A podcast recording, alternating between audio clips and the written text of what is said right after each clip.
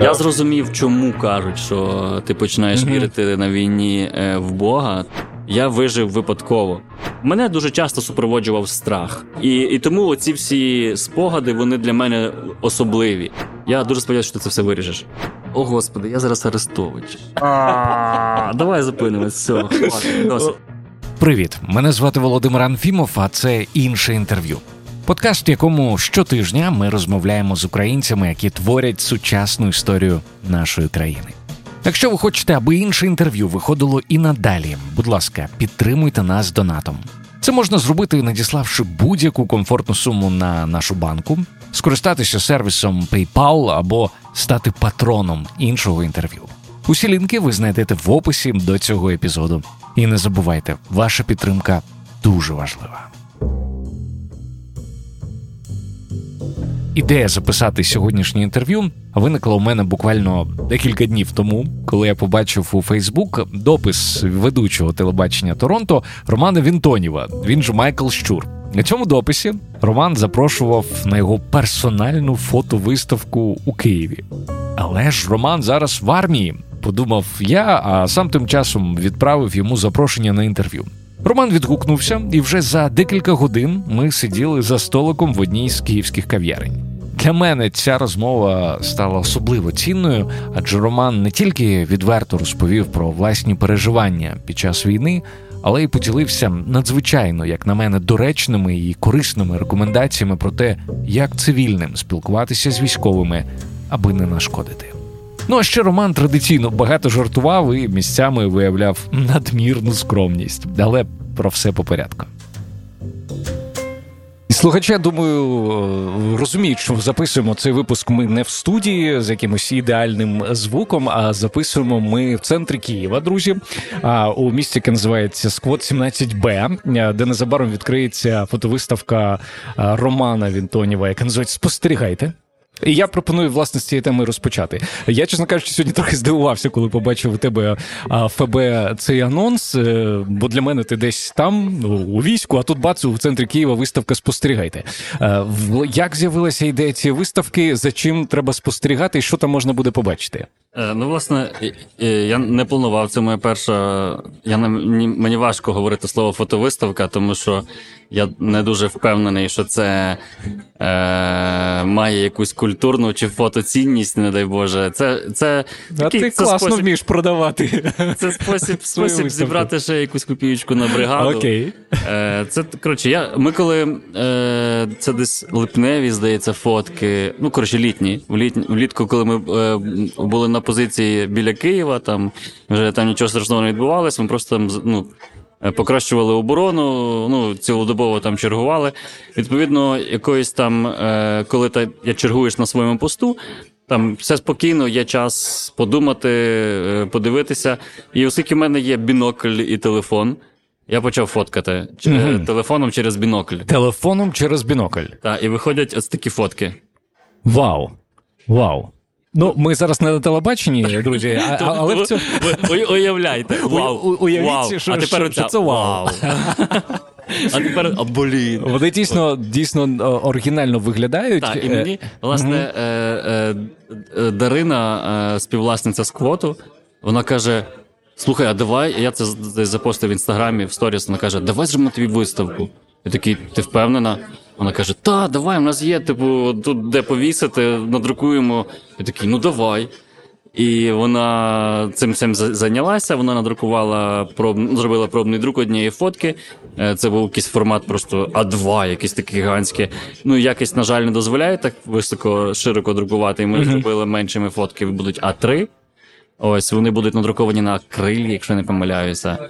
Ось і е, сьогодні ще вона мені писала. Я їй просто обіцяв назву придумати, і вона мені писала. Це сьогодні ще ти прям сьогодні придумав назву? Так. Серйозно? Так. І, і вона сьогодні мені пише: Рома, давай вже дизайнер на старті, вже скільки можна чекати, давай. А ми тільки е, сьогодні зранку повернулися з Польщі, бо ми їздили відрядження. Отак я воюю. так. Ми їздили у відрядження з, е, від територіальної оборони на зустріч з польською територіальною обороною провели там невеличку інформаційну диверсію е, зі шкарпетками топчу русню. Так. Ось, і коротше, все було дуже кльово. Ну от, і ми тільки повернулися, і вона мені пише, і я е, треба щось придумувати. Я сижу, думаю. І тут я вона каже: давай назву е, спостерігаю. Щось подібне, бо це ж типу на посту я фактично стояв, спостерігав і заодно через бінокль фоткав. А у нас е, такий є локальний мем в нашому підрозділі, в якому я раніше служив. е, Спостерігайте.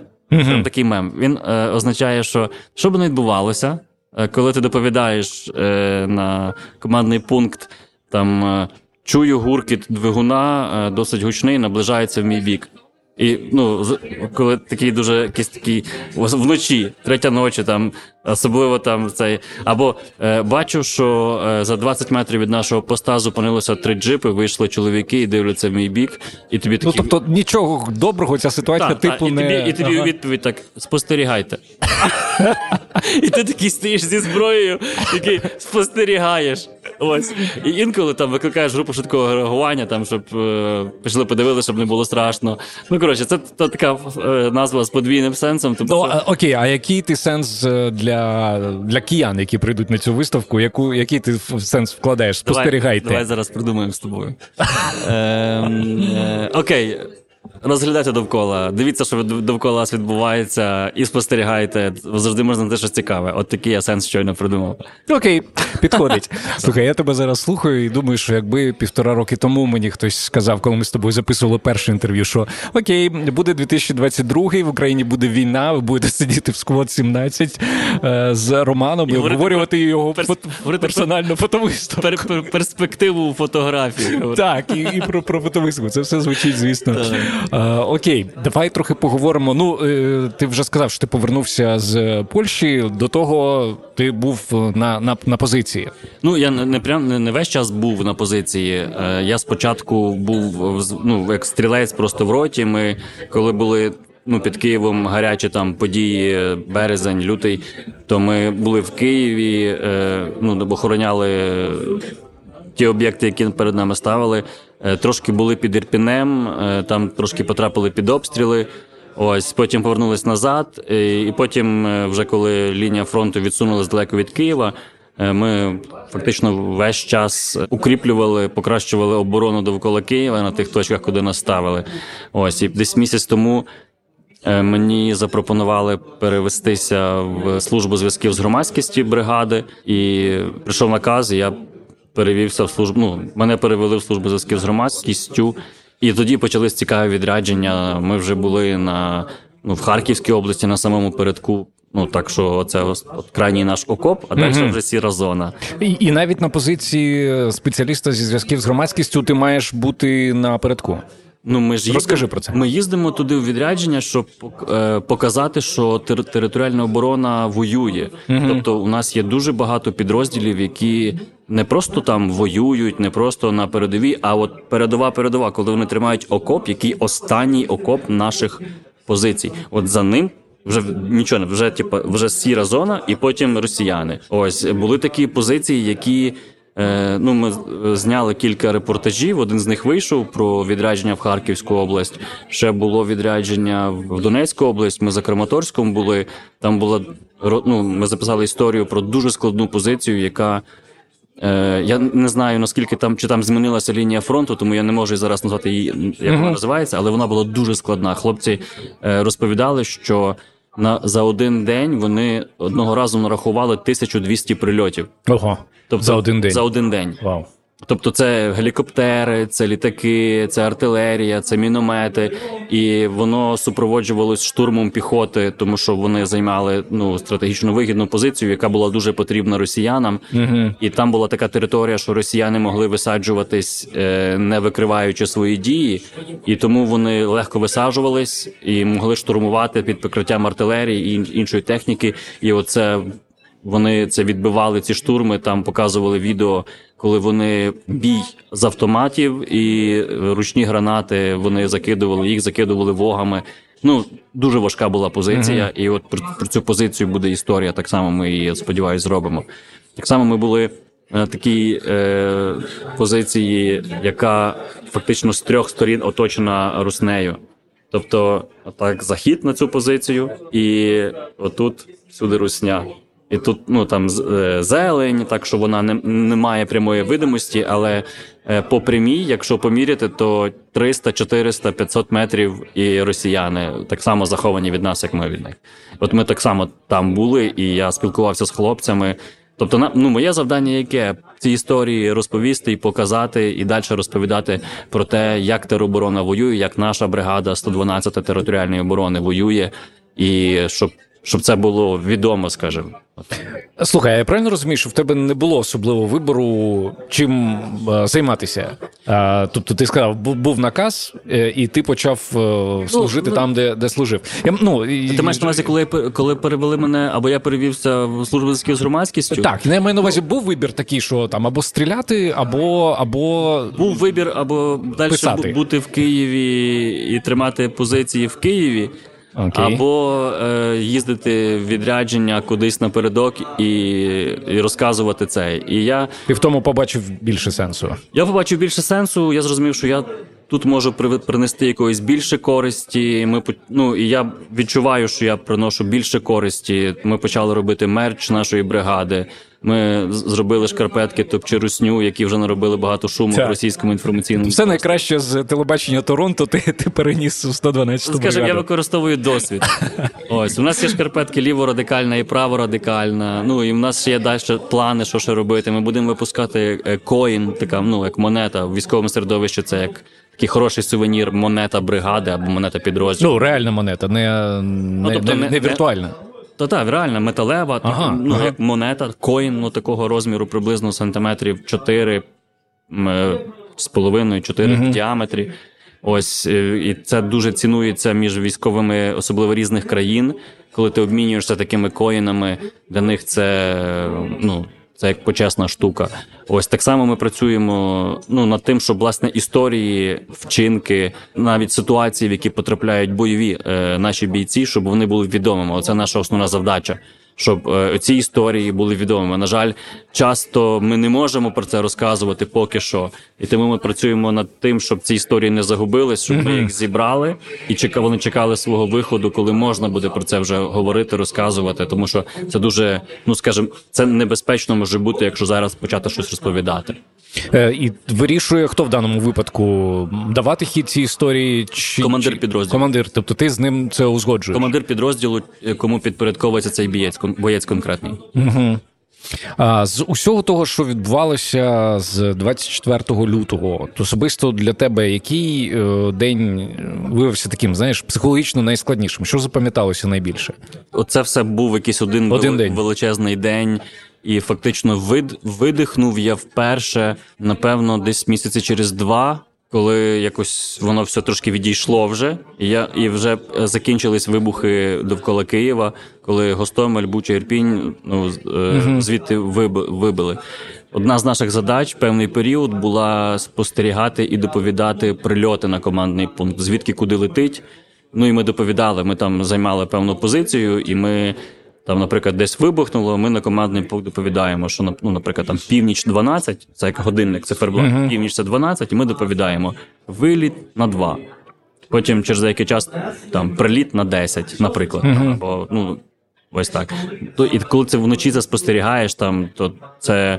Ну і ти бачиш зарево в районі Гостомеля, Бучі, там, там все вибухає і доповідаєш ці прильоти. Ну тобто, це все було таке, таке якесь ну робота. Вона, вона, вона ну це було все нове, дуже багато нового. Я навіть в один раз дуже настрашився Старлінка. Тому що ну в небі ж все літає. і Тут я спостерігаю, як в мій бік, десь з, з, з боку бучі, бік нашої позиції летить щось таке довге і світиться. Я розумію, ну що це нас летить, звуку ніякого не чути. Я не чув ні виходу, нічого. Просто досить швидко летить. Е, і тут я усвідомлюю, що це не один об'єкт, а їх багато. Вони один за одним летять. І потім аж я розумію, що це Starlink, і мене так, е, так стало ну, таке полегшення зразу стало. Що Старлінка. Ну і звичайно, а обстріл. Обстріл це було одне з най... обстріли, одне з найяскравіших е, таких вражень, бо це було там три дні поспіль. Ось е, Це от- теж на, на території Київщини. я, ну так, це під Ірпінем, там така позиція в нас була, там якраз перехрестя, дорога одна йде на, на Пущу Водицю, а інша в бік туди Ірпеня, здається, там. Чи, та, бік Бучі туди йде. Ось, і там у нас були позиції, і то от там нас обстрілювали. Ось, це було перший обстріл був яскравий, другий був з важчого калібру і ще яскравіший. Е, Є така фраза, що, мовляв, не буває атеїстів в окопах. А я пригадую знову ж таки наше з тобою минуле інтерв'ю, де ти розповідав про свої особливі стосунки з Богом. Вони завдяки війні якось змінилися? Були моменти, коли я, ти я, вже я зрозумів, чому кажуть, що ти починаєш Мгм. вірити на війні е, в Бога, тому що ти чіпляєшся за будь-яку можливість. Мгм. От це і є, напевно, ну це якийсь цей шлях. Ти просто будь-яка можливість, яка в тебе є зараз, спробувати врятуватися, ти її використовуєш. Якщо ти так не робиш, то швидше за все. е, Того, хто так не робить, менше шансів вижити, ніж того, хто так робить. Тому що це стосується матеріального, нематеріального, морального, духовного і будь-якого. Ти просто використовуєш будь-яку можливість, в тому числі і молитву. ну от я хотів сказати, навіть якщо це молитва. Так. Тому що воно е, я роздумував над цим, намагаючись зрозуміти, чому, як воно працює. І мені здається, що молитва це такий собі спосіб усвідомлення, це можливо як психологічна практика зняття з себе відповідальності за те, що ти не можеш контролювати.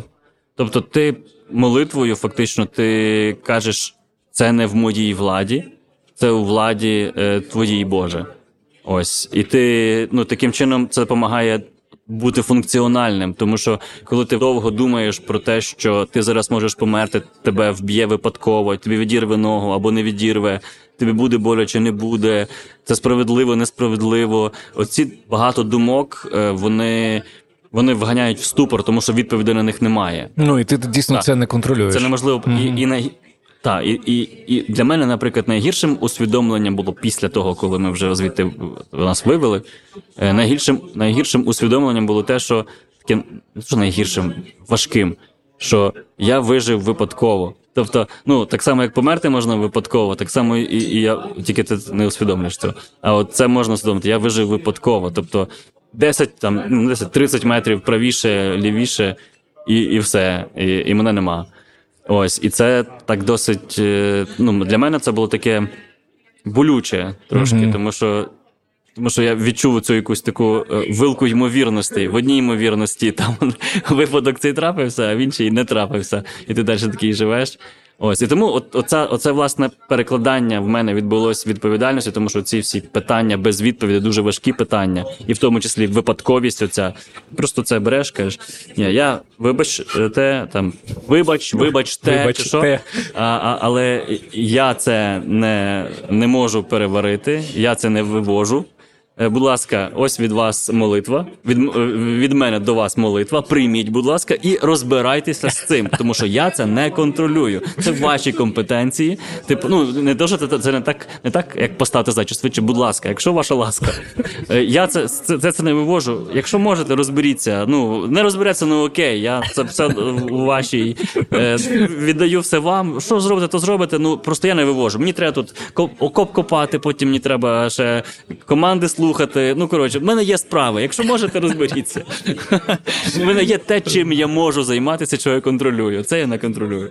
Слухай, були якісь е, якості, навички, ще щось, е, що ти ну, практикував е, і навчався до 24-го, що тобі дуже дуже допомогло після 24-го, коли ти сам себе навіть по голові погладив, сказав, блін, як добре, що я от цього навчився. Фізуха. Фізуха. Фізуха, я дуже вдячний своєму тренеру і другу Андрію Півню, який спочатку став моїм тренером, а потім став моїм другом, тому що він дуже багато приділяв тому часу е- і пинав мене, коли в мене зникала мотивація. І він програму так робив, щоб мотивація в мене не зникала.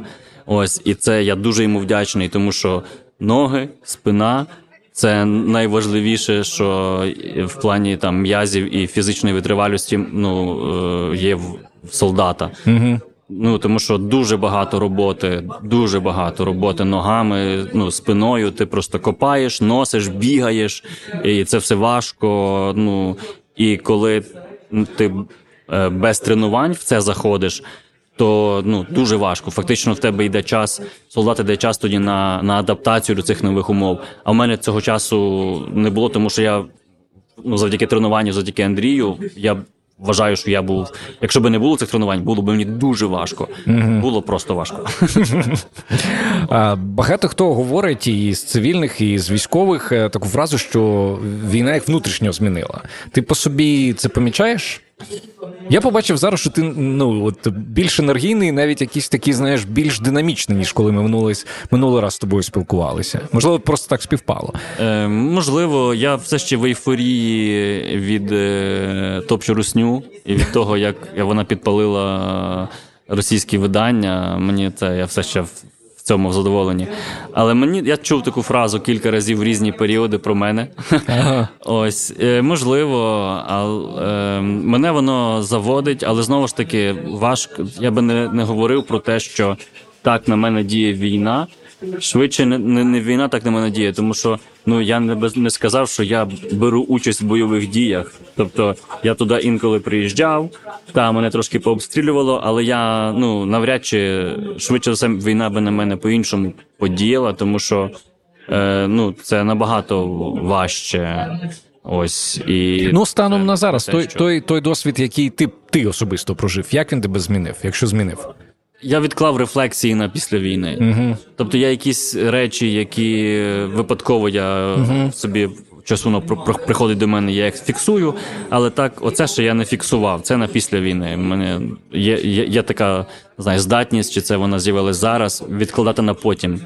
Прокрастинувати ці рефлексії, відкладати. Типу, не зараз. Я зараз не готовий. Це пізніше буде видно. Розкажи про свої відчуття, коли ти буваєш е, на нулі, потім ти приїжджаєш там в умовно абсолютно мирну Польщу, і потім ти приїжджаєш в умовно мирний Київ. Е, на Як? нулі, на нулі я, я себе відчував ну, в зоні бойових дій. Е, Ти був в Прип'яті? Е, ні, на жаль, не був. От я зловив себе на тому, що це схожі відчуття такої е, нависаючої небезпеки. От ти, навіть коли немає обстрілів, нічого, просто тихо, але ти знаєш, що тут може щось трапитися. Оце відчуття небезпеки, воно весь час з тобою. У нас була у нас, коли вели на позиції, то сказав супровідник Максим, е, каже: от сюди дострілює російська артилерія, і стає ще страшніше. І ти вже таки їдеш, розумієш, що сюди дострілює російська артилерія. І потім ти приїжджаєш на позиції, там з хлопцями ми говоримо, говоримо, потім ми їдемо на геть. І потім, коли ми проїжджаємо цю точку, сюди дострілює російська артилерія, і виїжджаємо на територію, сюди вже не дострілює російська артилерія. То трошки так. Стає дуже набагато легше. Ось, але мої відчуття такі, що я звикав до цього. Тобто, спочатку, звичайно, що це напружує, воно тисне, але через деякий час ну, воно теж е, зникає це відчуття, і не так вже страшно. Страшно це коли е, реальність підкидує тобі якісь нові е, ситуації. Наприклад, коли ми їхали на іншу позицію, нас е, ну, вже на іншій машині везли військомандир роти на позицію, в якій, на якій вони сиділи. Е, Тобто я їду в повній амуніції, все нормально. Ну, ми збираємо історії, їдемо, і він каже: зараз ми виїдемо з цього лісу, там буде дорога, яка прострілюється. Якщо раптом будуть стріляти з лісу, який там за метрів 400 від дороги, то ти відкривай двері і відстрілюйся. І, і це було е, розумієш, це було сказано не на брифінгу, коли ми планували переміщення. Це ми їдемо, і, і він просто так знаєш, Поміж іншим, та, да? поміж іншим, він так він так е, трошки повертаючи голову в мій бік, оце говорить. І я е, ну якось зразу ногами вперся так, як треба. Я почав думати, так чи так не так, тому що мені в пах прилетить. Ну окей, поки що так. Перевірив, чи двері відкриваються, відкриваються, зах- е, захлопнув їх, перевірив, чи легко, легко, добре, все. За- Дослав патрон з патронник, поставив на запобіжник, все сижу готовий. Е, Шолом, окуляри, все сижу готовий і дивлюся, і сичу. Він каже: А, якщо раптом літак буде летіти, теж кажи, тоді нам треба буде швидше їхати. І я такий, окей, все добре, це прийняв і дивлюсь, все, все добре. І потім, власне, коли закінчується оця історія, коли ти доїж... ми, ми доїхали і потім виїхали, тоді я почав це продумувати. Тому що я зрозумів, що нема сенсу під час чи зразу після. Якось воно не дає результату. Треба потім. Зараз треба зрозум... виконати задачу. От, от так десь я навчився цього, напевно. Коли ти з таких місць потрапляєш ну ось сюди, да, в, е, в мирний Це окей. е, Це окей. тебе не, не дратує те, що люди сидять там, п'ють шампанське. Перші рази драт... е, драт... Не, не, не, не дратувало, а мені було дивним е, перші рази. А потім якось якось. Е... Я зрозумів, що це не їхнє, це не вони винні в цьому. Ось, е, в моїх відчуттях. А, в твоїх відчуттях. Тобто я зрозумів, що це в моє всередині, і потім ну, не пережили все те, що я тільки що там, наприклад, пережив. І я почав навпаки цим насолоджуватись, тому що я приїжджаю в звичайне життя. І я навіть навіть радію цьому. Це дозволяє видихнути. Добре, що є таке місце, куди ти можеш приїхати і почуватися ну умовно, але в безпеці, де ти ну, умовно вільний. І ти mm-hmm. можеш сидіти за столом е, десь тут там, з, з мікрофоном на книжках. Так. Ну, тобто, це, я я перестав е, мене перестало це викликати негативні емоції. Це ще одне, ще одне таке як місце.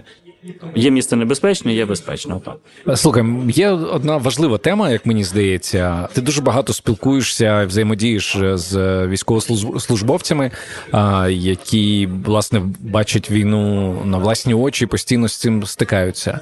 Давай поговоримо про ось цю взаємодію цивільних, які сидять в мирних містах. Е, як тобі здається, яким має бути діалог? Як е, комунікувати, щоб не зашкодити? Е, як спілкуватися? аби не не травматизувати. Можеш щось порадити з цього приводу? Боюсь, що ні. Боюсь, що ні. Це швидше можуть бути якісь здогадки, які дуже ймовірно, що можуть виявитися неправильними або навіть шкідливими. І тому все, що я можу зараз говорити, це тільки стосується мене особисто, як би я хотів, щоб до мене зверталися. Тобто, Роз, давай, давай, розкажи тобто, про це. Я можу подумати. Я про це не думав навіть, але я можу подумати про це, якби мені було комфортно, як би зі мною поводились. Тобто, це не дай Боже, не тобто, якийсь узагальний. Да, людина приїжджає з там з умовного нуля. Що е, ти приїжджаєш з умовного нуля? Да? Що тобі можна сказати, що тобі не варто казати? Mm-hmm. Про що варто запитувати, так. про що ні? Так. Мені би дуже хотілося, щоб мене слухали. Е, Мені хотілося би багато говорити. Це напевно, що потребувало би терпіння в слухачів, тому що швидше за все, те, що я розказую, воно мені дуже цінне. Я знову це переживаю. А для людини, яка е, не мала нічого такого подібного, е, для неї це ну не, не цікаво і, і може бути навіть нудно. Угу. Тобто можуть бути навіть неважливі якісь речі здаватися, і вони справді можуть бути неважливими для цієї людини. Але просто слід пам'ятати, що майже кожна розповідь або деталь, або спогад, ну з передка, воно завжди супроводжується е, з ризиком для життя, і тому воно набуває такого дуже особливого сенсу. Так. І навіть е, смішні історії, які смішні для тих, хто там, і не смішні для тих, хто тут. Наприклад, е, ми їхали е, з водієм, який вперше їхав в зону бойових дій, і він багато розпитував про те, як там поводитись, все. Е, ну окей, ми приїхали, ночували. Ну, ми йому там що могли розказали. Е, лягли спати, і вночі прилетіло дві ракети неподалік від нас, вилетіли вікна, uh-huh. де не де там повибивало. Ну коротше, всі настрашили, ясно, що сховалися, все нормально. Все до кінця до, до, до кінця ночі все було в порядку. Потім ми їхали на передові позиції, і він так обережно питав, чи треба, щоб він їхав. І коли приїхала по нас машина, відповідно його не треба. Він з, з полегшенням сказав: Слава Богу, добре. Я тут посторожу, все нормально, я не хочу з вами їхати. Таке буває, і нас так само. Ну коротше, і ми ми поїхали е, там, пробули там дві два дні. Там було тихо, на щастя, хоча ця позиція така важка. Повертаємося назад, читаємо новини е, в то місце, де лишився водій, 11 прильотів ракет за, за той день. І ми їдемо, і ми сміємося. Розумієш? Тому що це ну, все в порядку з ним, все Він добре. Вижив? Та, ні, ну та не прямо в нього. Ну це в ту територію, ні, ну, скажімо, та, угу. там там не було загиблих. Е, але це ми їдемо, і це і ми, і ми сміємося. Ну, Це специфічний такий та, гумор. Тому що, да. тому що людина, типу, я не поїду на ту позицію, там небезпечна позиція, там вертольоти, літаки, я не поїду туди, тут безпечніше. І ми поїхали туди, і там було безпечніше, ніж тут. Ну коротше, тобто, розумієш, і, і хто хто слухається з боку, і такі дивиться на мене, і думає. Угу. Не вплинула на тебе армія. Війна. Ну окей. Тобто, розумієш, це все е, майже кожна така історія, вона якимось чином пов'язана, якщо не з безпосереднім ризиком для життя, то з теоретичним, коли я їду, і я знаю, що тут можуть стріляти, сюди може прилетіти ракета, або я чую вибух, я не знаю, це свої чи не свої. Я просто мені страшно. Тобто, мене дуже часто супроводжував страх. Дуже часто. І і тому оці всі спогади вони для мене особливі. І якщо людина слухає це, якщо я раптом починаю говорити, і вона слухає. І коли вона перебиває, каже, а у мене було цікавіше, да, то ну це так то, не треба то, робити. Ні, ні, я не кажу, що не треба. Я можу тільки розповісти, що я що я відчуваю, тобто, що я би відчував в такий момент. То, то тут як перебили мою історію про ймовірну смерть, розумієш? Mm. І це, типу, так, воно воно вибиває, воно вибиває. Ну, якось воно тебе. Я не знаю, чи чи тут є зневага в моїх відчуттях, чи я би відчував зневагу, але ну, це сильні емоції, я переживаю ще раз. Ну, коротше, тобто, я не знаю, чи це про всіх стосується, але я не боюсь, коли мене перебивають. Я не впадаю в депресію через це. Але я зараз я розумію, про що намагаюся ти максимально забрати всі можливі мої цензурні бар'єри, щоб можливо це комусь про це якось користь. Ну коротше, це от про це так. Слухати слухати уважно. Так, окей. як наскільки можливо, mm-hmm. тому що я так само розумію, що перетворити своє своє життя на пекло заради того, щоб е, бути накопичувачем е, чужої аудіоінформації, теж ну не, не варто. Але я просто намагаюся пояснити, що що, що може бути mm-hmm. за за цим бажанням розповісти. Тому що так само якесь звільнення, напевно. що А ось це е, кажучи про мій легкий досвід, не кажучи про тих, хто, наприклад, переживав оці 1200 прильотів за день або три місяці напередку, і кожен день ти маєш справу з цим страхом. Що ще? Є якісь запитання, які не варто ставити? Е, Я думаю, що варто спитати. Просто питати, про що би ти хотів розказати, чи хотіла, а про що ні. Угу. Е, Слідкувати, напевно, за станом не знаю. Мені би не хотілося надмірної уваги. Угу. Мені би швидше хотілося залишити мене в спокої. Ось, е, тобто, не ну не не приділяйте мені забагато уваги. Ну, от ось таке. Але знову ж таки, це моє. Я не знаю, як як з більшості, як як в кого як може може бути по-різному. Коли я був в Польщі, то мені дуже подобалося, коли мені просто показували. Я був в формі, тому що це відрядження показували просто ось так. Ну, тобто. Їде якийсь дядько на велосипеді, чи верніше стоїмо ми двоє на світлофорі червоному. Я чекаю. Він Поки він Майк е, Роман показав лайк. Е, я просто а, да. то, та, вибач. Да, ми ж не на і телебаченні. мені да. просто мені показує так великий палець вгору, ага. Е, просто на мене подивився і показав, і все. Тобто, ось можливо, це щось пов'язано з цим жестом, про який там завдяки тобі, який uh говорили. Але мені здається, що це не обов'язково має бути саме такий жест. Тобто, будь-який жест, який е, говорить мені, що ти в формі, ти напевно воюєш, я тебе я тебе респектую. Будь-який. Uh-huh. Навіть я думаю, що махання головою і там півпосмішка чи без посмішки все рівно.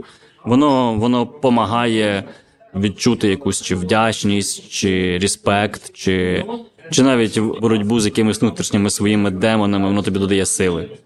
Ось. Е, В Україні так само я таке таке десь відчуваю. Ось, але мені здається, що не всі готові робити цей красивий жест завдяки тобі. Так, коли там на, на серце, да, якось ось розумієш, кулак чи долоня здається, на серце чи чи з правого боку. Такі а я боюсь зробити неправильно. Добре, я просто зроблю те, що я я не бачу ні, що я сплю. Розумієш? Тобто я, я мені здається, що все рівно який жест ви зробите. Ну, ну крім, пристойний, крім підзатильника, там ну хіба що від друга. Тобто, ось ось таке, напевно що е, ну, це викликало позитивні емоції, скажімо так. Mm-hmm. Я, Це не до того, що типу, кожен має ходити зараз і всім е, проявляти якийсь цей. Просто я кажу, що таке було, і воно прикольно. Воно допомагає мені відчуватися в цьому середовищі ок. Ось. Знову ж таки роблю поправку, що я мало пережив. Я дуже мало пережив порівняно з, з багатьма хлопцями і дівчатами, які напередку там і смерть бачили, і, і багато всього. Ось. Що хочеться щось щодо сервісу додати. Ось. Е, Але ну, наче наче все нормально. Е, Що ти маєш на увазі ну, сервісу? От якось мене. От е, коли я заходжу в перукарню, або в магазин, або uh-huh. в Укрзалізниці, десь їду, або в транспорті, але нема що додати, немає якогось сформульованого чогось, щоб я помічаю принаймні в Києві дуже багато є місць, де є Е, підвішена кава для е, людей з ну для військовослужбовців. Е, є якісь оголошення, що там поза чергою обслуговуються. Мені, Мені було це... дуже незручно. Тобі було б незручно? Мені було незручно. А, було Навіть незручно. коли так було, е, коли пропускали поза чергою, мені було незручно. Можливо, це тому, що я не вважаю, що я прямо учасник бойових дій. Якщо б я був учасником бойових дій, то напевно би мені було приємно. А так я не вважаю себе так, знаєш, прямо. Я от, от на, на тобі протестую. Я пару разів себе ловив на думці, коли я бачу в черзі людей у формі, які щось там купують. Ну точно вони там недалеко від мого будинку є блокпост. е, Вони там стоять при поганій погоді. І я пориваюся інколи сказати, давайте я за вас заплачу. Але я себе завжди зупиняю, тому що думаю, блін, а чи не Дякую буде тобі. чи не буде це принизливо для них? Мені було незручно в такі моменти, коли за мене там на заправці хотів дядько заплатити, і він заплатив. Я, я почав відмовлятися. Мені касирка зробила зауваження, що типу, та він вам хотів, хотів віддячити, що ви оце, оце. Я кажу, та в мене є гроші, в нас в мене нормальна зарплата. Ну, типу, це він «А, робити приємно хоче. Я такий, ну добре, вибачте, та давайте. Я розумію, що е, я е, тобто. Напевно, що це ок. Ну тобто, про це просто моє особисте. Це не Ну не- не- тут власне Просто цікаво. чисто мені, я, ну, і швидше все це ок, тому що це приємно, я думаю, людям це робити. І тому я сам собі зараз говорю: прийми це, це нормально, не відмовляйся. Їм, їм це приємно, і вони таким чином тобі респектують. Окей, вони не роблять той жест, який ти собі тільки що продумав, щоб е, бо, для них так респект виглядає. Ну добре. Давай трохи про медіа поговоримо. Ем, Тут декілька запитань до тебе є. Е, Перше, це телебачення Торонто. Як воно без тебе? Що там відбувається? Е, Воно без мене фантастично, краще, ніж зі мною. Вони дуже чудово роблять, у них багато нових проєктів. Команда запустила англомовне телебачення Торонто з англі... англомовним ведучим, з англ- англійськими субтитрами україномовних ведучих. Е, Це окремий ютуб канал, який тільки на англомовну аудиторію, на закордон. І воно дуже добре росте. Ми бачимо в цьому потребу е, в того глядача, читача, слухача, і воно воно є. Це один з проєктів. Е, так вони майже щодня публікують якесь відео. Толік Остапенко робить фантастичні розслідування і дослідження, і історії дуже кльові. Набрали там в нього багато історій, більше мільйона переглядів, які просто ну вони фантастичні, вони дуже цікаві. Е, Макс, Саша, Яся, Аліна їздять у відрядження ну, напередок і теж роблять фантастичні історії. Ну, коротше, вони, вони дуже дуже круто рухаються, і я навіть трошки заздрю. Ось, тому що вони без мене краще, ніж зі мною. Ну, але таке життя. Ну слухай, не знаю. Я як от ти там перестав виходити, я чомусь особисто перестав дивитися телебачення Торонто, але я зараз розумію, що я насправді перестав дивитися, споживати дуже багато контенту під час Е. е, війни. Відпало. Е, за- Зроби над собою зусилля, подивися пару відосів телебачення Торонто, будь-які, які ти ще не бачив, і ти побачиш, що, що це ну, дуже круто, що це того варте. Клас. Е, Сьогодні і, так і зроблю. Національний телемарафон. Я дивився твоє інтерв'ю хлопцям з лівого берегу, де ти сказав, що в, в цілому тобі ідея телемарафону подобається. То. Водночас, е, буквально тиждень чи два тому цікаво вийшла стаття на детектор медіа, це профільне видання, де було написано про те, що е, наші колеги проаналізували. е, Я читав статтю. читав цю статтю, да? ну я слухачам тезово, да? що і, і там побачили, що є багато прикладів того, коли влада використовує телемарафон для того, щоб зводити якісь там політичні рахунки або піаритися. Тобі не здається, що це проблема? Е, Переконаний. Тобто мені подобається ідея телемарафону. Ага, окей, викрутився добре. Я б так і сказав. Мені подобається, я вважаю її правильною. Так, а те, як вона Е, виконана? Не подобається. Не подобається. І більше того, я вважаю, що вона навіть перестала виконувати свою функцію, ту, яку на неї мали поставити. Я не, бачу їхніх цифрових показників, тобто наскільки яку аудиторію вони охоплюють, яке в них там дивлення, наскільки там, який вік, всяке таке. Ну це було б цікаво подивитися. Е, ось, але мені здається, здається, що якість ніхто не контролює якість. У них немає показників по якості. У них немає показ... за- за- завдання, я маю на увазі. У них немає завдання по якості, немає завдання по кількості. Того я не знаю, хто відповідальний за телемарафон, чи він має ці показники. Оце дуже цікаво, тому що мені здається, що власне якість падає тоді, коли не за нею не слідкують. От за нею не слідкують, от вона і падає. Ну, бо зараз перейшли на таку якусь знаєш, соціалістичну модель, коли є одна кнопка, на неї там щось показують. А, а що показують? Тобто задача зробити один марафон. Задача зрозуміла, і вони роблять. Але що там має бути? Ну тобто розумієш, що вони, е, яку інформацію вони несуть, які там. по яке повідомлення вони несуть, які ідеї несуть. Та вони несуть правильні ідеї. Це цікаво дивитися. Я, ну, я не можу довго дивитися. Це, ну, я не знаю для чого. Чи хтось сів і подумав, е, функція цього, яка функція? Ну, тобто, ідея правильна. Чи виконує, е, яку функцію виконує ця реалізація цієї ідеї? От мені здається, що так питання варто ставити, тому що мені е, інколи, ну тобто, розумієш, я зараз трошки гі- гіпотетично говорю на під, ну, керуючись тою статтею і своїми якимись епізодичними включаннями в інтернеті, які я роблю. Ось, але так, щоб якесь зробити ґрунтовне, треба подивитися там день, два, три, щоб зрозуміти. Але те, що я бачив, ну мені не, не дуже ок. Це трошки такі. Це хо- хороший варіант на перші дні. Угу. Це чудово. Окей, ми, ми зараз тримаємо оборону, але вже півроку пройшло, і варто Якби ти був відповідальний за марафон, як би ти його робив? не, не, не хочу, не дай Боже, не хочу зараз припускати. Точно бракує інформації. Точно бракує інформації. Я навіть боюся зараз, чи раптом вони вже не зробили якісь зміни, а я про них просто не знаю. Тобто може і таке бути. Тому зараз я просто розумієш, тикав просто пальцями в небо, отак і Ну, Якісь е, основне, основне в, цій статті, е, про що йшла мова, це про можливість зловживання е, владою. Як тобі здається, ну, в цих умовах, коли йде війна, чи потрібно суспільстві піднімати цю тему і якимось чином реагувати на це? Яку, яку тему вибачте, Е, про На я кажу, що основна е, основна претензія автора статті була про те, що е, спостерігаються вже зловживання е, владою через ось цей телемарафон. Чи потрібно суспільству включатися, якось на це реагувати? Чи критика е, влади, поки йде війна, вона не на часі? Е, ну, дивися, це різні теми: Е, критика влади і використання медіа для зведення рахунків.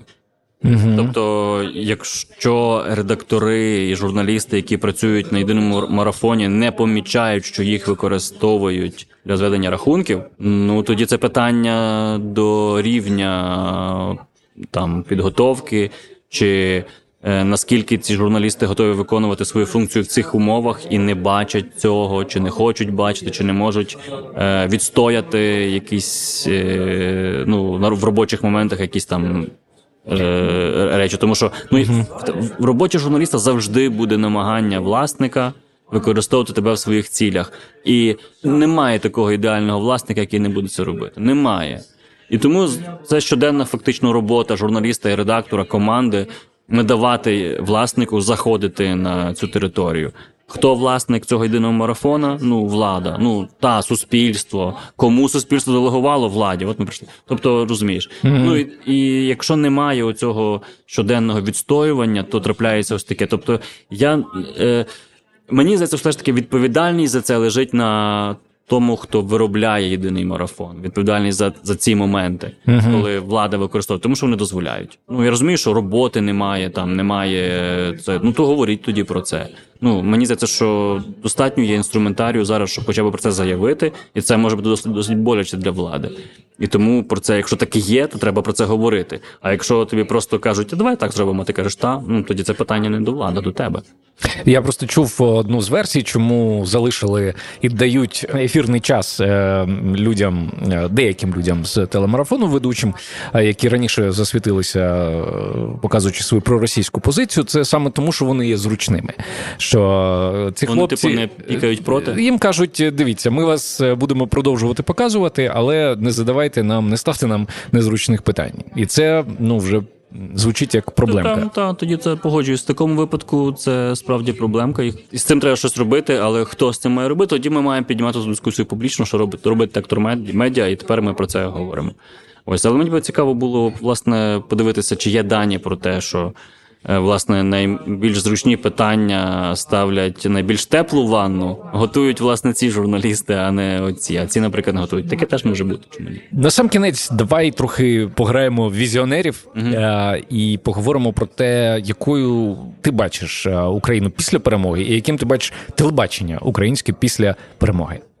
Я бачу Україну е, сильною країною в цьому регіоні, е, яка ймовірно стала лідером е, для певних країн е, довкола себе. Угу. І ймовірно, що досить далеко на схід. Е, Для країн оця територія досить далеко на схід, і вона країна стала лідером, стала хабом, стала якимось зразком, країною, на яку почали орієнтуватися. І тому, що нам справді є багато, ми маємо багато новаторського, багато рішень, які ніде які, які варті щонайменшої уваги, які е, в нас є круті ідеї, і армія, наприклад, це показала. Ось е, те, як ми швидко реагуємо і адаптуємося в такій ситуації, так само це показує. Тобто, я думаю, що ми перетворюємося на лідера. Я зараз трошки мрію. е, Ось Ну, ми ж візіонери, так. Тобто я, я так це бачу. Я бачу, що it рішення у нас викликають захоплення в інших країнах, їх починають копіювати, і наших фахівців запрошують туди е, для того, щоб їх впроваджувати на місцях. Я бачу, що наші військові експерти, військові верніше, е, не експерти військові, а військові. Е, Хочеш новий жарт? Від ми власне з відрядження, і ми е, такий жарт е, у нас десь про- прозвучав в машині. Е, ви чули, що відкривається Макдональдс в Києві? Так, чув. Е, Тобто військові експерти тепер повернуться на роботу. Ну, коротше, Вільна тобто, каса. військові стають тими, хто передає свій досвід за кордон, і вони зможуть багато чого вчитися. Я думаю, що військова сфера в Україні так само е, сильно ще підніметься. Я дуже сподіваюся на те, що помилки е, будуть виправлені, які зараз е, є. Мене більше я більше говорю про якісь внутрішні, не, не, не про е, ведення бойових дій, а в самій системі. Е, я думаю, що ті, хто над цим працює, вони бачать, що не так, і що можна зробити сильнішим, і вони це зроблять. Для мене, наприклад, одним з маркерів є це такий е, радянський підсумок для магазинів. Е, він такий тряпічний, там я не знаю, чи ти бачив, він з такої цупкої тканини, там чотири магазини зразу складаються, і, і такий кишенька для масльонки. От коли як тільки і він його їх далі видають, хоча ніхто ним не користується. Тобто їх це незручна штука зараз. Зараз всі підсумки роз, ставлять по собі на поясі, на бронежилеті. Але цей, цей давній підсумок роз, тобі видають разом зі зброєю. От як тільки він зникне, це буде означати, що якась зміна маркер. Так. Для мене він маркер. Я думаю, що він зникне. Це по військових.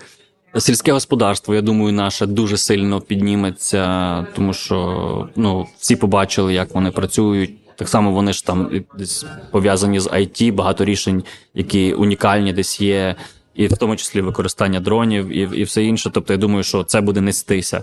Ось я е, дуже хочу. Я думаю, що культура, особливо образотворче мистецтво, мені здається, підніметься, тому що дуже багато до нас уваги, і це спричинить е, е, знахідки десь за кордоном, типу Вау, я такого не бачив, вау, це щось нове. Я думаю, що це, це полізе.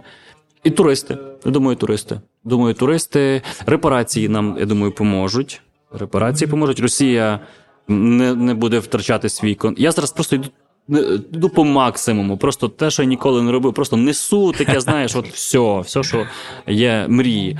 Е, Значить, Росія е, втратить е, своє лідерство, але буде намагатися його відновити. Ось я дуже сподіваюся, що ти це все виріжеш і не посташ правду. Ні. Е, Ні. ось. Е, Росія втратить лідерство, але буде намагатися його відновити. О, господи, я зараз Арестович. Давай зупинимось. Все, досить. Ладно, скажи два слова про телебачення майбутнього українське, і, і я Ні, тебе... ну це точно не візьмуся. Це не, не, не, не, не, не готовий. Не готовий я про це говорити. Ні, немає. Ну, навіть Ну, дивись, дивись, зараз воно є, е, всі знають, що воно є олігархічним. Питання- Принаймні, це е, ну в цьому ти вбачаєш е, зміну. Ну що це хоча б модель е, там того самого там. Ну, ну, зараз у нас ж цей є закон, закон про олігархів, коли ти маєш, якщо ти маєш є у владі, тебе є певна кількість ознак, якщо ти там ти маєш їх позбуватися, і маємо прощання з каналом Україною Вахметова так. там і все інше. Думаю, треба почекатися, коли цей процес завершиться, тому що не зрозуміло зараз, е, бо війна наклалася, і не розуміло, чи це працює, чи це не працює.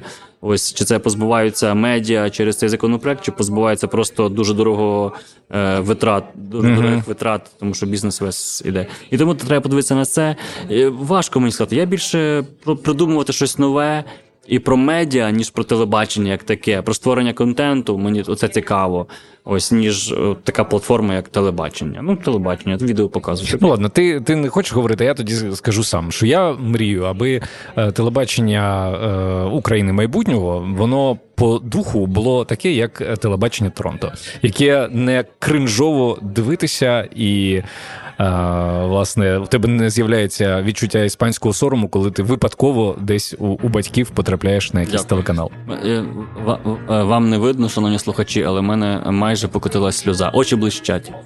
Все, на цьому будемо Дякую. закінчувати. Дякую. Друзі, нагадаю, що патрони іншого інтерв'ю завжди отримують більше, зокрема, можливість раніше інших слухати подкаст та доступ до ексклюзивних бонусних фрагментів, які не увійшли до основних випусків.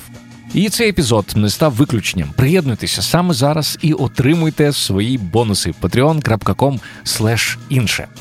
Якщо вам сподобався цей випуск, не забудьте поділитися ним з друзями та поставити оцінку подкасту на Apple Podcasts або Spotify, якщо слухаєте нас на цих платформах.